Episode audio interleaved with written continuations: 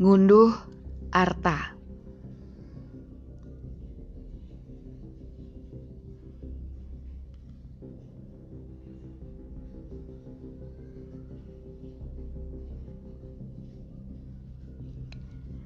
Tidak ada satupun manusia yang pernah mau atau sudi terjebak di dalam jurang kemiskinan.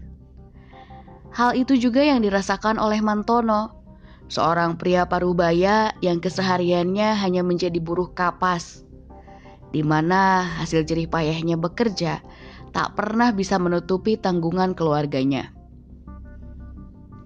Sudah berpuluh-puluh tahun, bahkan sampai Mantono berkepala empat, namun tak ada yang berubah dari kehidupannya. Setiap hari, beliau pasrahkan hidup dari uang berhutang kepada para tetangga dan kawan-kawan yang juga sama susahnya. Singkat cerita, hal ini menyadarkan beliau, menyadarkan beliau bila terlahir miskin benar-benar suatu kehinaan yang tidak lagi bisa dia terima. Suatu hari, sejak hari itu, istri dan ketiga anaknya tak lagi melihat Mantono pulang Pria itu seakan lenyap begitu saja. Tak ada tetangga maupun kawan yang tahu perihal di mana keberadaan pria parubaya ini. Hal itu membuat keluarga Mantono semakin sulit karena dia menghilang begitu saja, tak kunjung muncul. Sehari sampai berbulan-bulan tanpa ada satupun orang yang tahu. Sampai pihak keluarga mulai pasrah tak tahu lagi harus mencari ke mana pria satu ini. Lambat laun, kabar hilangnya Mantono mulai meredup, tertutupi oleh sebuah tragedi misterius yang menimpa seorang pemuda yang tiba-tiba lenyap, hilang, ditelan sungai ketika dia menceburkan diri untuk mandi di siang bolong.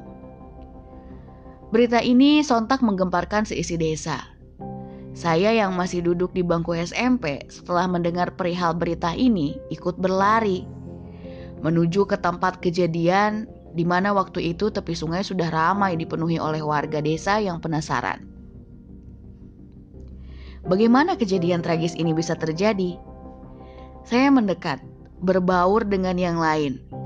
Saya mencoba memasang telinga rapat-rapat guna mencuri dengar kronologi kejadian ini bermula Rupanya, korban tenggelam adalah seorang pemuda dari desa sebelah. Bila ada yang ingat dengan lokasi tempat tinggal saya, desa ini ada di barat pabrik gula. Korban datang bersama dua kawannya. Awalnya, niat mereka datang ke sungai adalah untuk melepas penat, menikmati semilir angin setelah pulang dari sekolah. Namun, cuaca yang panas saat itu membuat salah satu dari mereka mengajukan ide untuk menceburkan diri ke sungai, berendam, mandi. Karena arus sungai yang saat itu cukup deras, membuat dua kawannya ragu dan berkata, bila itu bukan ide yang bagus. Merasa bahwa dua kawannya ini pengecut, si pemuda ini melepas pakaiannya tanpa berkata apa pun. Tiba-tiba, dia langsung melompat menceburkan diri ke sungai. Melihat tingkah sinting si pemuda, rupanya tak membuat kedua sekawan ini khawatir karena ia tahu bila pemuda yang baru saja melompat itu adalah salah satu dari anak yang pandai dalam berenang. Mereka pun tertawa sembari menunggu kemunculan si pemuda itu dari kedalaman air di sungai. Awalnya semenit, Lalu dua menit, pemuda itu tak kunjung muncul di dalam sungai. Merasa mereka sedang dikerjai, dua kawan ini melempar batu-batu kecil sembari mengatakan bahwa mereka tidak akan tertipu dengan sifat jahilnya kali ini. Tetapi waktu terus berlalu hingga 10 menit akhirnya berlalu begitu saja. Dan pemuda itu masih juga tak kunjung muncul di permukaan. Hal ini membuat dua sekawan itu mulai berdebar, bingung perihal apa yang terjadi. Di dalam kepala mereka, pikiran liar mulai bermunculan, sampai tak ada pilihan lain selain lapor.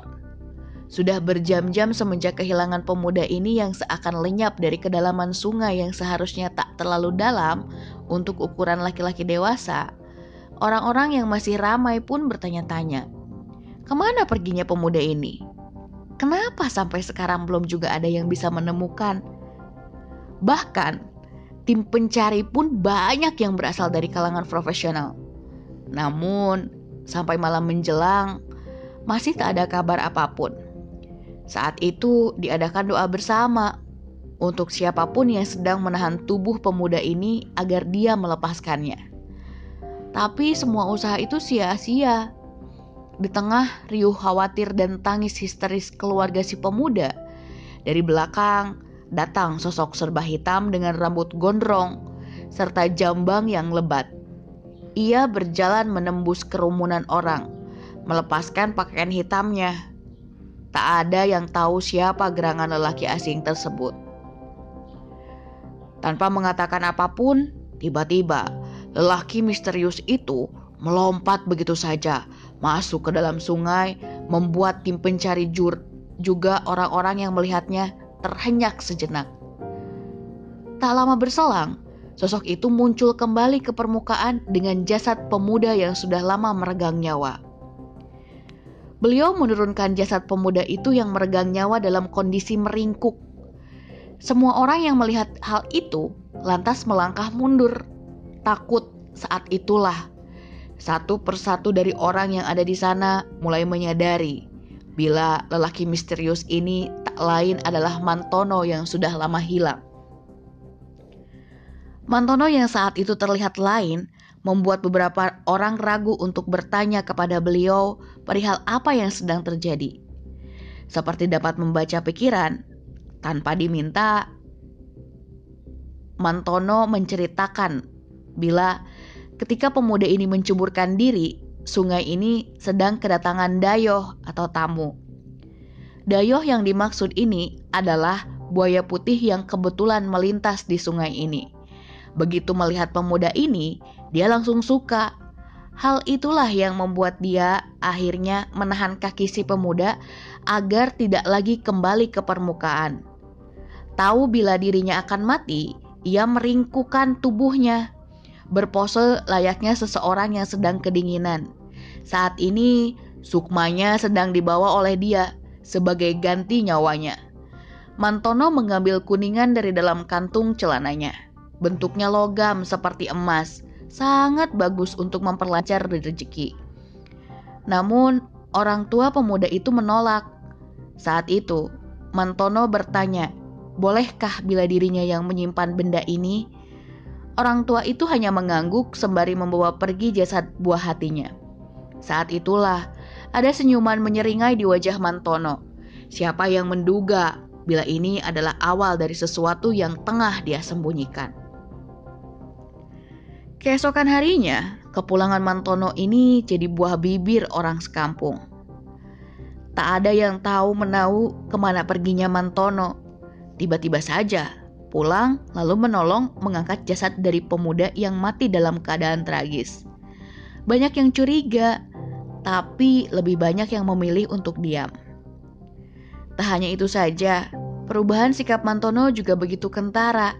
Ia lebih banyak menyendiri di dalam rumah Bu Leyani, istrinya, bahkan sering kali ditanya orang tentang apa yang dilakukan Mantono di dalam rumah. Beliau hanya berkata bila Mantono suaminya sedang duduk bersila. Orang-orang mulai berkasak kusuk dengan sifat-sifat aneh Mantono ini. Karena tak sedikit warga yang bertemu dengan beliau sedang berjalan sendirian, menyusuri gang-gang kampung dengan telanjang kaki sembari banda tangan seperti orang menggendong anak. Namun, warga memilih diam. Sebenarnya, alasan kenapa orang-orang memilih diam bukan karena tanpa sebab, melainkan karena wejangan dari para tetua desa yang berkata bila Mantono sudah tidak terlihat seperti pria parubaya yang dulu. Ada sesuatu di dirinya yang memancarkan kemilau emas, namun aromanya begitu busuk Siapa yang mendekati Mantono akan kecipratan harta yang berlimpah. Namun, resiko yang diterima juga cukup mahal, sehingga warga memilih untuk menghindari Mantono. Puncaknya adalah ketika Mantono sambang ke rumah salah satu orang paling kaya di desa. Tak ada yang tahu maksud kedatangannya.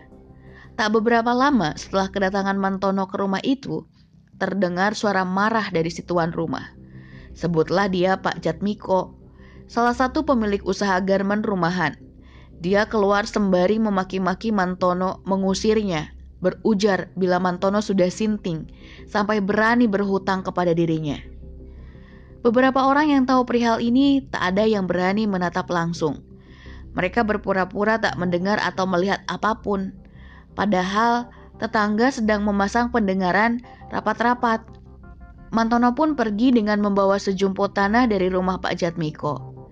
Semenjak kejadian itu, Mantono tak pernah terlihat lagi keluar dari dalam rumah.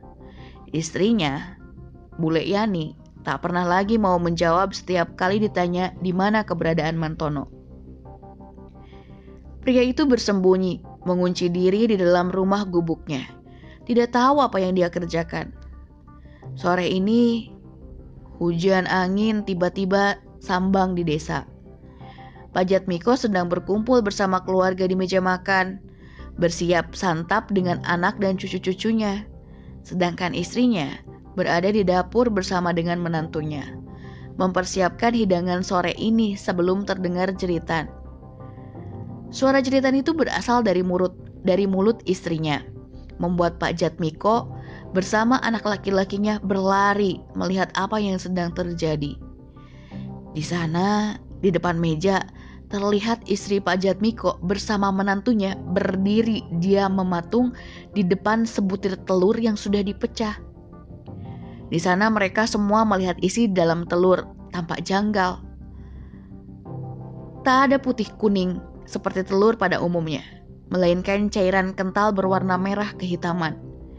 Istri Pajat Miko lalu berujar dengan suara lirih.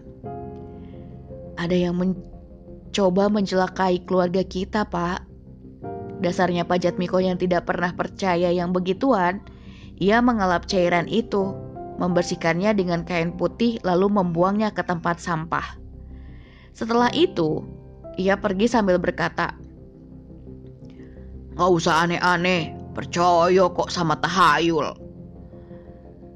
Meski Pajat Miko sudah mengatakan bahwa tidak ada yang perlu dikhawatirkan, namun istri menantu bahkan anaknya masih tampak memikirkan kejadian janggal tadi. Hal itu terlihat dari begitu heningnya ketika mereka duduk di meja makan. Tak ada yang bersuara, bersuara kecuali denting sendok. Pajat Miko yang menyadari betapa tidak enaknya suasana ini lantas menghentikan aktivitasnya. Mengatakan kepada mereka agar tak lagi memikirkan apa yang baru saja terjadi. Lalu di tengah-tengah perkataannya, tiba-tiba wajah Pajat Miko terlihat berjengit sebelum ia berhenti. Satu tangannya bergerak sebelum menggerayangi masuk ke dalam mulut. Di sana, Pajat Miko menatap sebutir gigi yang patah. Tak lama kemudian, darah keluar dari dalam mulutnya. Istrinya tampak terkejut. Sontak, ia berdiri dan meminta suaminya menghubungi seseorang yang dia kenal. Namun, Pajat Miko menolak. Perihal gigi yang patah ini tak lain karena usianya yang sudah semakin tua. Lagi pula, pembahasan ini membuat Pajat Miko naik pitam karena sedikit-sedikit dihubungkan dengan hal yang tak rasional. Beliau pun pergi masuk ke dalam kamar. Ketika di dalam kamar, tiba-tiba perhatian Pajat Miko teralihkan pada sebidang tanah kosong yang ditanami oleh kebun pisang yang bisa dirinya lihat dari jendela kamar miliknya. Di sana, Pajat Miko melihat wujud seseorang baru saja berlari pergi setelah memandangi dirinya sejak tadi. Pajat Miko ingin menceritakan hal ini kepada istrinya. Namun, ia urungkan karena sejak tadi istrinya terus-menerus mencoba membujuk Pajat Miko agar mau untuk memastikan apakah firasat buruk yang dia rasakan ini benar-benar sedang terjadi, menggerayangi keluarganya Bajat Miko pun pergi tidur. Ia terlelap karena larut meski pikirannya masih berkecamuk. Saat itulah Pak Jatmiko mendengar suara anjing yang terus-menerus menggonggong. Anjing itu pastilah berasal dari rumah Rombe yang ada di depan halaman rumah mereka. Karena hanya rumah Rombe lah satu-satunya rumah yang memelihara anjing di desa ini. Pak Jatmiko pun berdiri karena terganggu dengan suaranya. Ia sempat melirik ke arah jam yang menunjukkan pukul satu dini hari. Tak bisa tidur. Pak Jatmiko pun melangkah keluar kamar. Semakin lama suara gonggongan itu semakin menjadi-jadi membuat Bajat Miko penasaran apa yang membuat anjing-anjing ini menjadi seperti ini. Bajat Miko pun berjalan keluar dari pintu untuk melihat di mana anjing-anjing ini sedang menggonggong. Niat hati ingin menghentikannya sembari membawa payung di tangan guna memukul bila sewaktu-waktu binatang ini melawan. Namun, baru selangkah membuka pintu, Bajat Miko melihat seekor anjing hitam berdiri di depan rumahnya. Binatang ini terlihat berbeda. Belum pernah Pajat Miko melihatnya. Berbeda dengan tiga anjing pemilik rumah Rombe. Anjing hitam ini terlihat lain, lebih jangkung, kurus, dengan mata merah menyala. Pajat Miko melangkah mundur dari tempatnya berdiri. Sementara suara gonggong anjing di belakang kian menjadi-jadi. Tak lama, anjing itu lalu menerkam. Keesokan harinya, Ramai orang datang ke rumah Pajat Miko setelah kabar tersebar. Ia ditemukan oleh istrinya seperti orang terkena stroke, terjerembab di depan pintu, tak dapat bergerak dengan satu tangan tertekuk. Sementara matanya melotot dengan bibir miring. Setiap kali tetangga mencoba berinteraksi, Pajat Miko hanya bergumam, menyebut sebuah kata yang tidak jelas juntrungannya. Setiap hari banyak orang datang mencoba menyembuhkan, namun tak ada yang dapat menolong Pajat Miko. Mereka hanya bisa memberitahu bila di luar Pajat Miko sehat, namun di dalamnya sudah berantakan seperti benda pecah belah. Ada orang yang sengaja menyiksa Pajat Miko pelan-pelan. Bila bukan orang tersebut yang melepas, tidak akan ada yang bisa melepaskannya. Saat itu Mentono datang berkunjung Keluarga Pajat Miko hanya diam saja saat pria itu berjalan masuk langsung menuju ke kamar. Beliau bertanya, apa yang sedang terjadi? Istri Pajat Miko hanya menjawab, sebisanya. Saat itulah Mantono membisiki sesuatu ke Pajat Miko. Ia juga meminta segelas air putih meminumkannya kepada Pajat Miko sembari menghadapkan agar kepala pria parubaya itu menghadap ke selatan. Entah bagaimana hal ini bisa terjadi. Tak lama kemudian, Pak Jit, Pajat Miko perlahan pulih. Mantono lalu duduk di ruang tamu menunggu. Pajat Miko muncul, berjalan keluar, memberi Mantono segepok uang. Mantono berdiri mengatakan kepada Pajat Miko hanya dalam waktu satu bulan uang ini akan kembali berlipat-lipat ganda. Pajat Miko hanya diam saja. Di bawah kaki Mantono, beliau melihat anjing itu menatapnya. Dari uang yang diperoleh Mantono itu, dia mendirikan sebuah warung kecil. Berjualan lontong kupang, kabarnya, kata orang-orang tua, Mantono bisa melihat langgi. Apa itu langgi? Langgi adalah tanah yang baik digunakan untuk berdagang.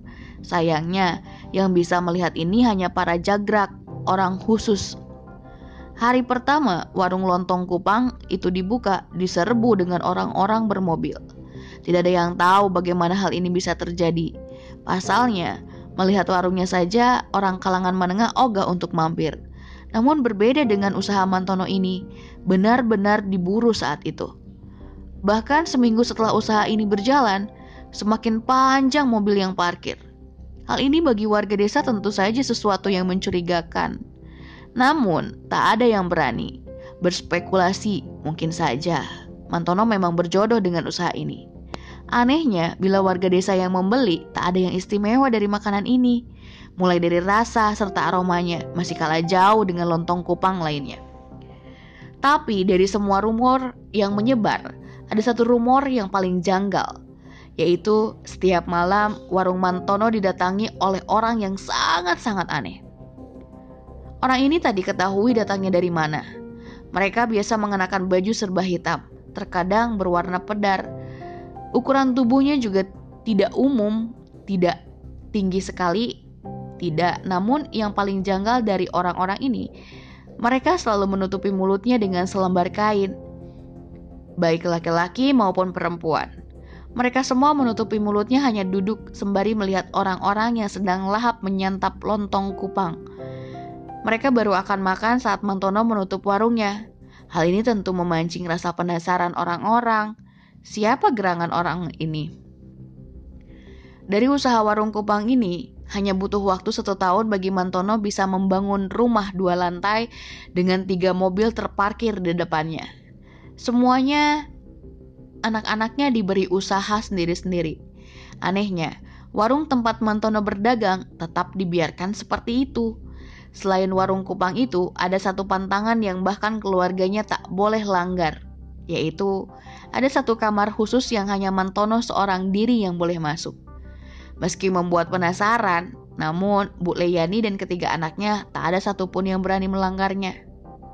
Singkat cerita, tahun demi tahun harta Mantono semakin bertambah, sampai bisa memiliki tanah luas yang dia beli dengan harga tinggi. Meski tak ada yang tahu dari mana harta-harta ini berasal, tak ada satupun warga yang membenci Mantono. Sebaliknya, warga sangat menghormatinya karena Mantono adalah orang yang gemar berbagi. Tetangga maupun bukan selalu mendapat santunan yang tidak sedikit.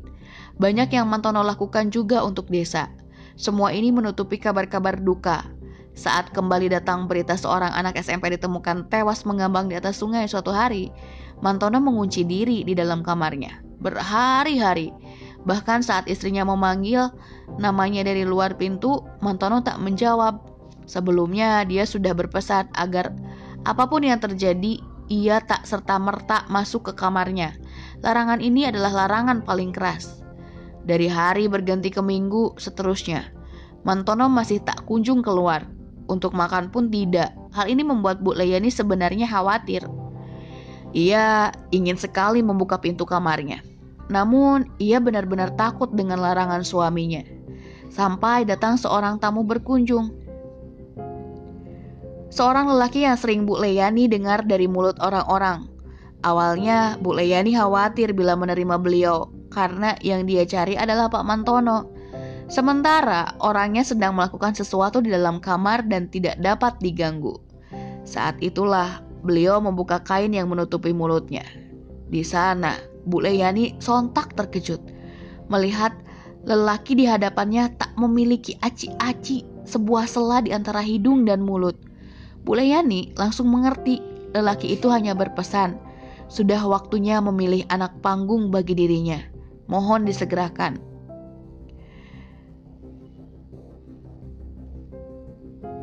Malam itu Bule Yani menggedor pintu kamar Pak Mantono sampai suatu satu rumah terbangun.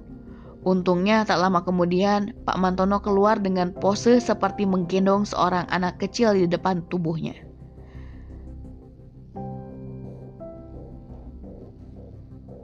Mantono berpesan agar tidak ada yang mengikuti dirinya sementara dirinya pergi berjalan ke sungai. Konon, tetangga Pak Mantono yang tahu dan bisa melihat bila yang digendong Pak Mantono adalah anak genderuwo, terlihat dari tangannya yang panjang dan berbulu lebat seperti orang utan. Mantono membawanya ke sungai, melemparkannya begitu saja. Setelah itu, beliau kembali masuk ke dalam kamar. Namun, sebelum Mantono menutup pintu, ia menyampaikan kepada Bu Leyani agar setelah maghrib tidak ada anak kampung yang keluar rumah. Bu Leyani pun menyampaikan hal ini.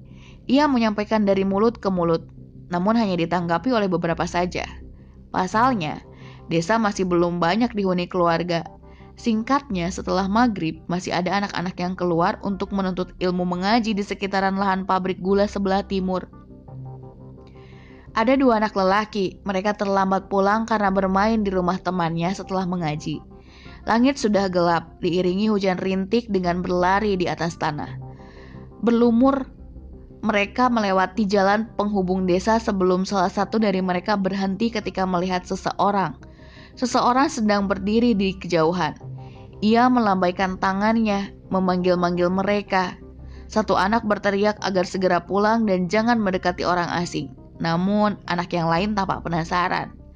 Ia melihat dengan kaki berjalan mendekat. setapak demi setapak. Berusaha menghentikan kawannya, ia menarik paksa tangannya, namun seperti tersihir. Anak itu tak mau berhenti. Kini ia melihat ke tempat sosok itu berada, berdiri. Sebelum melepas kain di wajahnya. Saat itulah anak itu sadar dengan cerita yang beredar. Bajul putih senang cahlana. Hujan masih turun. Sosok itu tinggi sekali.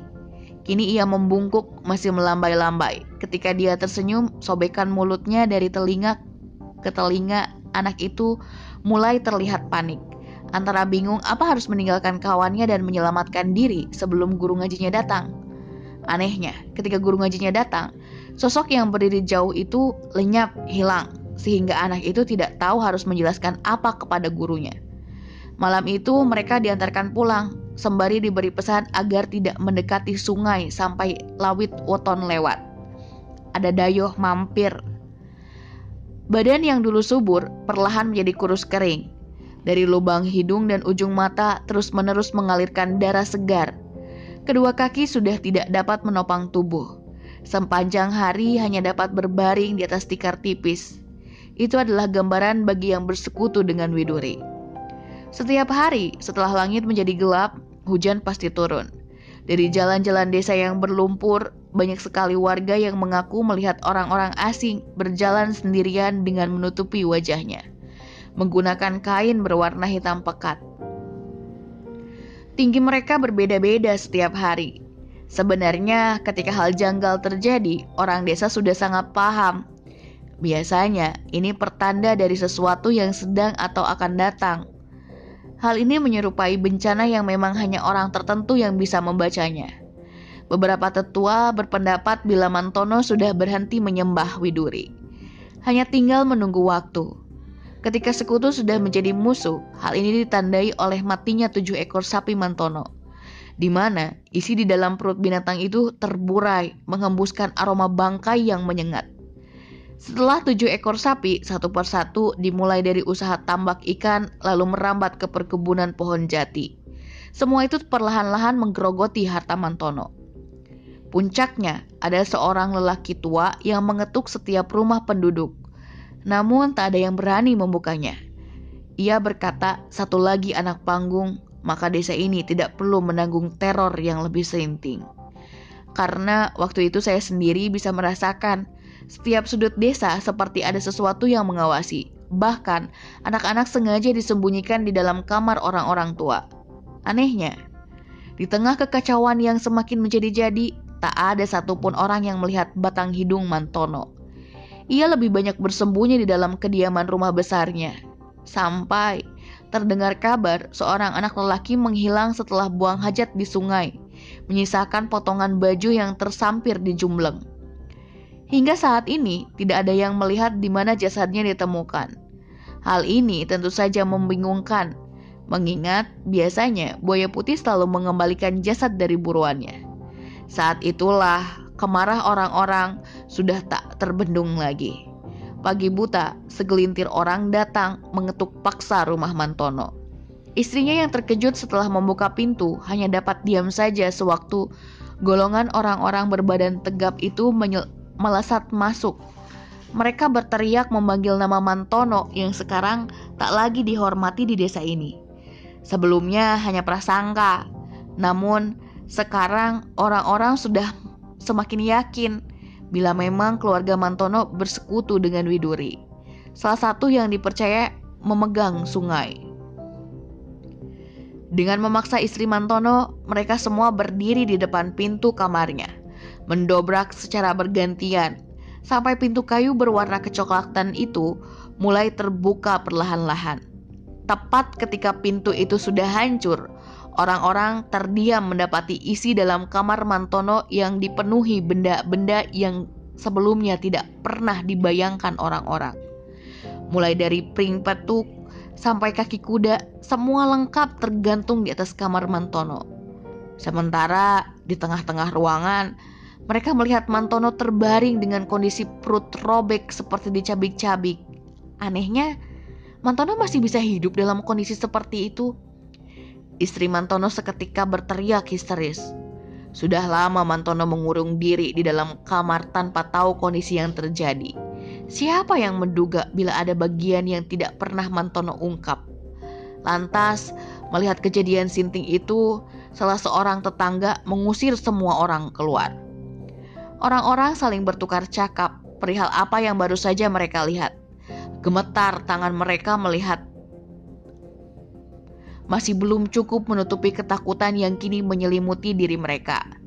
Para tetangga memilih diam, sementara istri Mantono hanya bersandar di tepi tembok saat pintu kayu ditutup.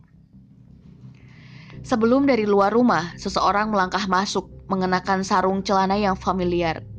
Mantono berjalan dengan langkah kaki yang tenang, sembari seperti sedang menggendong sesuatu. Ia berhenti sejenak, semua orang tampak terkejut melihatnya, termasuk istrinya yang gemetar. Salah seorang dari mereka seketika membuka kembali pintu kamar. Anehnya, dari atas tikar tipis tempat mereka semua melihat Mantono tadi tak ditemukan sosok Mantono yang tadi mereka lihat dalam kondisi tragis. Hanya sebatang logam kekuningan menyerupai emas yang ada di sana. Mantono pun tampak murka karena larangan yang dia buat tak dihiraukan sama sekali, termasuk dengan istrinya. Bahkan, Mantono sempat mengancam akan memberi sesuatu yang sangat buruk kepada semua orang yang berani menginjakan kakinya di rumah ini. Istrinya ingin menjelaskan apa yang baru saja dirinya lihat perihal wujud Mantono yang dalam kondisi tragis. Namun, Mantono menolak. Ia lebih memilih masuk ke dalam kamar. Setelah melihat kerumunan tetangga satu persatu mulai keluar dari dalam rumahnya, tanpa dia sadari, beberapa tetangga melewati tubuh Mantono sembari menutup hidung. Karena saat itu tercium pekat aroma darah yang masih segar dari tubuh Mantono. Entah apa yang baru saja mereka lihat. Apakah mungkin gambaran Mantono kelak sudah diwujudkan oleh pesan yang baru saja mereka saksikan bersama-sama? Tujuh hari setelah kejadian pada malam itu, dari rumah tetangga Mantono tercium aroma kembang yang menyengat. Diikuti suara lonceng gemericing, seorang wanita tinggi datang berkunjung, di mana Mantono sendiri yang membuka, membukakan pintu. Wanita asing itu harus menunduk untuk melewati pintu. Lagi-lagi akan terjadi sesuatu. Namun, tidak ada warga yang berani lagi menyentuh keluarga Mantono, mengingat ancaman tempo hari yang Mantono katakan sudah merenggut korban seorang pria tiba-tiba menjadi buta tanpa sebab yang jelas. Buta yang bukan sembarang buta, melainkan buta yang sengaja dibuat oleh seseorang sejak saat itu juga. Mantono tidak pernah lagi membuka warung yang menjadi cikal bakal hartanya selama ini. Beliau seperti mengasingkan diri, menjauh dari masyarakat, bahkan keluarganya sendiri. Tapi pernah ada yang memergoki Mantono pada pukul satu dini hari. Mantono berlari keluar dari dalam rumah menuju ke tepi sungai, sembari membawa buntalan yang dibungkus di dalam kain berwarna putih. Tidak ada yang tahu apa isi buntalan itu. Semua orang terlalu takut mencari tahu.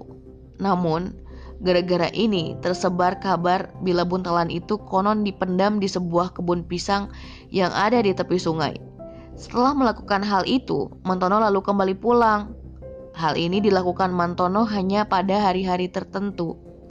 Pada suatu malam, istri Mantono pernah terbangun dari tidurnya. Ia mendengar suara-suara ribut yang berasal dari dapur. Dengan rasa penasaran yang tinggi, istri Mantono berjalan hati-hati, berusaha tak menimbulkan suara sedikit pun. Ia telusuri setapak demi setapak, hening sekali. Sampai langkah kakinya terhenti ketika melihat seorang berperawakan seperti suaminya, Mantono. Ia sedang duduk menyantap sesuatu yang ada di atas meja dengan menggunakan tangan. Ia cengkram apa pun itu, lalu melahapnya bulat-bulat. Istri Mantono sedikit ragu, apakah benar itu beliau? Dengan hati-hati, beliau memanggil Mantono seperti biasa. "Mas," katanya. Sosok berperawakan seperti Mantono itu menghentikan gerakannya. Ia tidak langsung menoleh, melainkan hanya diam saja, tak bergerak sedikit pun. Menimbulkan kecurigaan, kenapa dengan suaminya ini? Istri Mantono lantas mendekat, tiba-tiba tercium aroma amis seperti bau ikan sungai ketika jarak di antara mereka hanya terpaut beberapa langkah saja. Saat itu, dalam gerakan yang cepat, Mantono yang sedang duduk tiba-tiba menunjuk sesuatu yang ada di belakang wanita itu. Di sana, di depan mata kepala istri Mantono, ia melihat kedua anaknya yang barep dengan yang ragil berdiri memandang beliau. Wajahnya berlumuran darah. Lalu dari belakang, sepasang tangan menutupi mata istri Mantono. Lalu terdengar bisikan. Apa-apa, ini salah satu perjanjian dengan suamimu. Gemetar sekujur tubuh istri Mantono waktu itu. Namun, tidak ada yang dapat beliau lakukan dengan langkah kaki. Perlahan sosok yang membekap istri Mantono seperti ingin menuntun dirinya ke suatu tempat. Dari sekitar tubuhnya, pakaian yang istri Mantono kenakan terasa seperti ditarik-tarik oleh tangan-tangan mungil. Sembari terdengar isak tangis yang meminta tolong. Suaranya sama persis dengan suara kedua anaknya. Entah mereka benar-benar anak kandungnya atau bukan. Tak lama kemudian, Terdengar suara pintu berderit diikuti suara yang familiar. Suara mengerang dari seseorang yang kesakitan. Mata istri Mantono lalu dibuka sebelum sosok itu lenyap tak nampak lagi. Tapi istri Mantono justru tertuju pada pemandangan sinting yang ada di hadapannya. Di atas karpet, Mantono tengah berbaring sembari menggaruk tubuhnya yang dipenuhi darah segar. Tak hanya itu saja, dari dalam duburnya juga mengalir darah yang menggenang di atas lantai. Tapi yang paling mengerikan dari semua ini ialah perut Mantono yang menyerupai wanita hamil. Mantono terus mengerang, berteriak-teriak sambil mencakar sekujur tubuhnya. Saat dari balik sarung yang menutupi bagian bawah keluar sesuatu yang menggeliat. Tak lama kemudian Perlahan-lahan perut Mantono mengecil. Istrinya menatap ke sosok yang masih menggeliat di balik sarung kain. Mantono yang mulai bisa mengendalikan dirinya sontak terhenyak ketika melihat sosok istrinya berdiri di muka pintu. Ia lantas berteriak, "Bangsat, pergi kamu! Jangan sampai bayi demit ini melihatmu!" Istri Mantono masih diam tercengang di muka pintu. Ia ingin melihat sosok di balik kain sarung tersebut. Namun Mantono menghalangi. Ia berdiri menunjukkan bagian bawah yang sudah tak terlihat lagi seperti manusia. Kulitnya mengelupas dengan daging menggagah. Mantono menutup pintu. Terdengar geraman tak seperti manusia. Istri Mantono hanya diam. Tubuhnya seperti mendadak lumpuh. Apa yang baru saja dia lihat? tidak akan pernah bisa beliau lupakan. Satu persatu misteri yang Mantono sembunyikan seperti menyeruak naik. Namun, beliau tak dapat melakukan apa-apa. Setelah lama hanya bisa diam di depan pintu. Mantono melangkah keluar. Di dadanya, ia merangkuk buntalan kain berwarna putih. Istri Mantono menatap suaminya. Wajahnya masih tampak murka. Namun, perlahan mulai melunak sembari mendekat. Mantono berbisik. Petung, Lalu Mantono pergi, berlari keluar rumah. Istri Mantono masih begitu penasaran dengan apa yang sebenarnya suaminya sedang lakukan. Perlahan-lahan beliau berlari mengikuti tanpa alas kaki. Ia menyusuri jalan setapak menuju tepi sungai yang dipenuhi semak belukar, gelap, sunyi. Di antara pohon-pohon pisang, istri Mantono melihat suaminya sedang menggali sesuatu di tanah. Tak lama kemudian ia lemparkan buntalan itu ke dalamnya, menguburnya di sana. Mantono lalu bergegas menuju kandang ternak miliknya. Menarik paksa seekor kambing muda. Ia ikat kambing itu tepat di dekat gundukan tanah sebelum Mantono memukul kepalanya menggunakan bongkot bambu sampai binatang itu tersungkur sekarat dengan tubuh tumbang. Mantono mengambil parang lalu menggorok lehernya. Ia meneteskan darah tepat di atas gundukan tersebut. Setelahnya, Mantono duduk berlutut seperti orang berdoa sebelum pandangan matanya beralih melihat ke arah istrinya yang bersembunyi di salah satu pohon pisang, tersentak karena Mantono tahu keberadaannya. Dia mendekat dengan parang di mana darah masih menetes dari ujungnya. Wajah manusia Mantono seperti terkikis. Istrinya sudah tidak menemukan sosok Mantono yang dulu. Beliau nikahi karena pada malam itu gambaran gelap benar-benar sudah menyelimuti suaminya. Mantono pergi dengan parang yang masih berlumurkan darah, kambing yang baru saja dia penggal. Dia meninggalkan istrinya sendirian yang masih diselimuti banyak sekali pertanyaan. Wanita itu hanya diam, mematung di bawah pohon pisang, diterpa angin yang berhembus. Istri Mantono bergerak menoleh melihat ke liang lahat tempat Mantono tadi menguburkan sesuatu. Genangan darah pada segunduk tanah dengan bangkai seekor kambing terkapar di atasnya membuat tubuh wanita itu begidik ngeri. Namun rasa penasaran yang sudah menyeruak di dalam dirinya menggelitik istri Mantono untuk mendekat. Di dalam kepalanya ia hanya ingin melihat ini semua. Dengan langkah hati-hati, wanita itu lalu berlutut sebelum menyingkirkan bangkai binatang malang tersebut dengan batu yang dia temukan. Istri Mantono mulai menjajaki gundukan tanah, membongkarnya dengan tangan kosong. Ia benar-benar ingin melihat apa yang suaminya lakukan di sini. Tanah yang berwarna kehitaman itu mulai tersingkap ketika dia mulai mengeruk dengan kondisi yang seadanya. Usahanya membuahkan hasil ketika akhirnya terlihatlah buntalan kain berwarna putih kusam tersebut yang terkubur jauh di dalam liang lahat. Sejenak istri Mantono terlihat ragu tapi semua berubah ketika teringat dengan kejadian yang baru saja menimpa dirinya. Dengan berbekal perasaan nekat, istri Mantono meyakinkan dirinya bila tidak ada lagi waktu untuk mundur. Maka dengan keterpaksaan dia harus menuntaskan keinginan keingintahuannya. Ia mulai merobek kain itu. Aroma busuk dan bau anyir darah seketika tercium dari dalam buntalan kain kusam tersebut. Membuat istri Mantono memalingkan muka. Namun keingintahuannya sudah tak terbendung lagi. Ia paksakan diri untuk melihat apa yang ada di dalamnya. Seketika itu juga, wanita itu langsung diam. Ia langsung terdiam begitu tahu apa yang ada di dalamnya. Sebentuk wujud dari gumpalan daging berwarna putih pucat dengan lendir serta genangan darah kental yang menyelimutinya.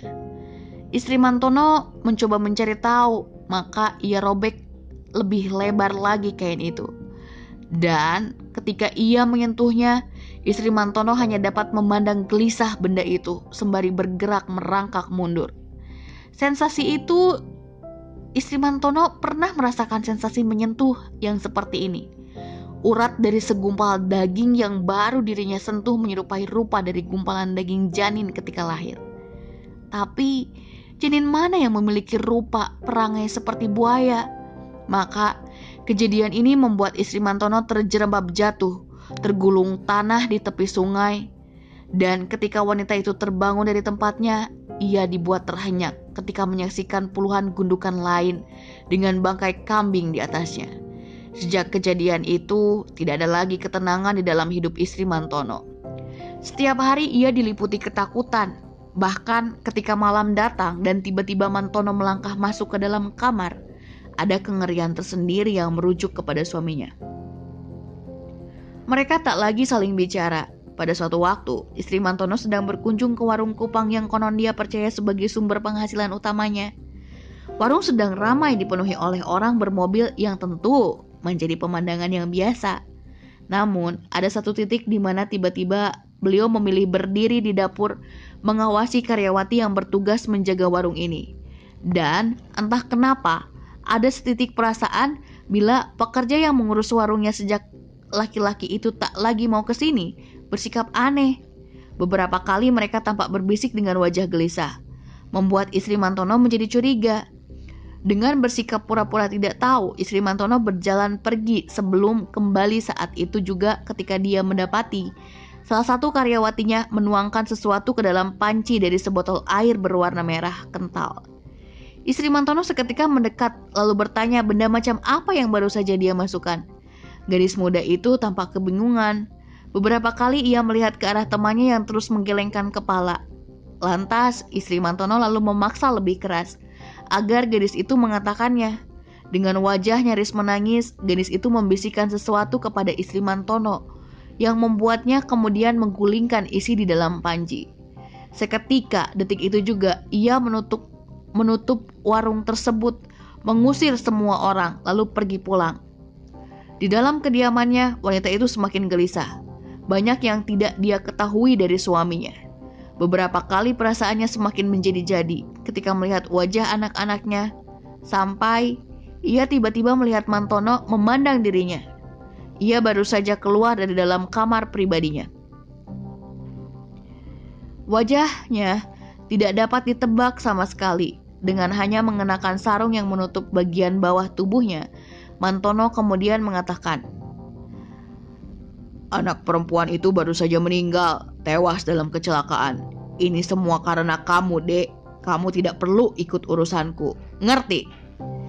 Malam itu, istri Mantono tidak dapat tidur karena sejak tadi di sudut kamarnya, gadis karyawati yang baru saja tewas berdiri di sana menatapnya. Kegilaan, kegilaan ini semakin memberangus. Mental istri Mantono semakin hari beliau bertambah gelisah. Selain itu, satu persatu pekerjaannya mengalami sesuatu yang ada di luar nalar. Usaha las besi yang dimilikinya tiba-tiba mengalami kebakaran hebat. Binatang ternak mati mendadak. Hal ini membuat wanita itu terus berteriak di luar kamar Mantono. Ia menjerit bila semua ini akibat ulah Mantono, bukan dirinya. Namun setiap kali Mantono keluar dan berkata hanya tinggal dua hari lagi, istrinya semakin marah. Puncaknya hari itu dengan membawa anak-anaknya, ia pergi.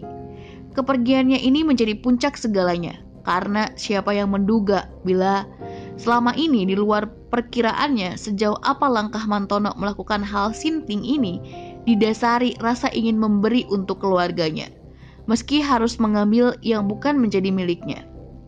Malam itu, Mantono disambang oleh sosok Dayoh yang selama ini memikulnya.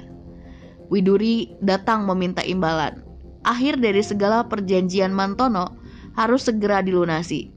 Lawit weton belum lewat, namun Mantono sudah harus menanggung akibatnya.